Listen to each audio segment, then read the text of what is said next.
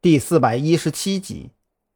有些时候就是那么奇怪，你越担心什么，偏偏就越是要出什么事儿。蓝雨桐的声音很是急促，所说的话也恰好验证了张扬的预感。你快点过来一趟，昨晚跟你谈过话的程经理跳楼自杀了。一听这个，张扬顿时就急了。从昨天的情况来看，程经理绝对没有跳楼自杀的倾向，他还在为以后的前途操心。这样的人没有理由自杀呀。张扬没心情去四楼找老板开门，直接从二楼的窗口纵身跳了下去。深更半夜的小镇街头，自然没有出租车这种存在。张扬郁闷的重温了当年在警校五公里长跑的感觉。等张扬气喘吁吁地赶到酒店。县里公安局的专案组已经将现场控制了起来。警戒线内，两名穿着白大褂的法医正在进行尸体现场鉴定。程经理运气比较背，是脑袋着地，头骨崩裂开来，眼珠子也从眼眶挤了出来，满地都是混着血浆、脑浆的迸射物，现场极度血腥。不对呀！张扬忽然一拍大腿，一般情况下。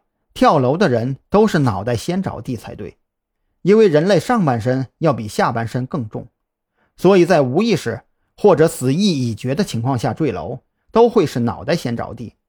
可之前的道士却是双腿先着地，甚至按照之前程经理所说，那三名跳楼的死者也并不是直接死亡，而是送往医院进行抢救之后，因抢救无效而亡。这也说明了一个问题。那三个人跳楼的时候，同样是双腿先着地的。什么时候发生的事情？张扬意识到问题的严重性，刚一见到蓝雨桐，就开口问道：“也就十几分钟，在他跳楼前，用酒店前台电话给我的房间打过一次电话，但是我当时在洗澡，水声太大了，根本就没有听到。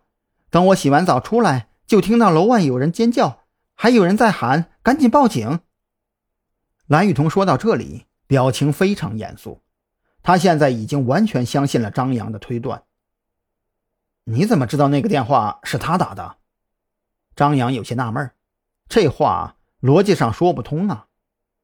刚才警察调取了监控，发现他跳楼之前用前台的内线电话拨过一次号，但是没有接通，就调查了拨号记录。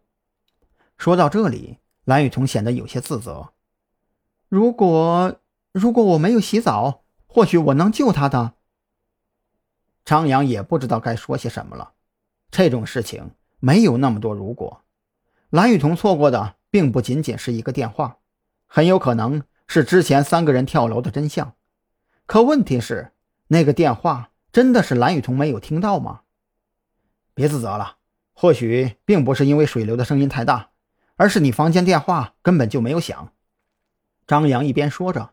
一边扭头就走进蓝雨桐房间的卫生间，打开洗浴喷头，将水流量调到最大。张扬做完这些之后，关上卫生间的房门，在蓝雨桐一脸纳闷的表情中，掏出手机拨打了酒店的前台电话，然后让前台转到四零二房间。很快，房间里的电话铃声响起，张扬对着卫生间努了努嘴，蓝雨桐当即明白了过来。他急忙拉开卫生间的房门，走了进去。等他再次关上房门之后，床头的电话铃声在卫生间里仍然清晰入耳。快，快去通知楼下的警察，让他们在最短时间内控制酒店里所有能够接触到座机电话线的员工。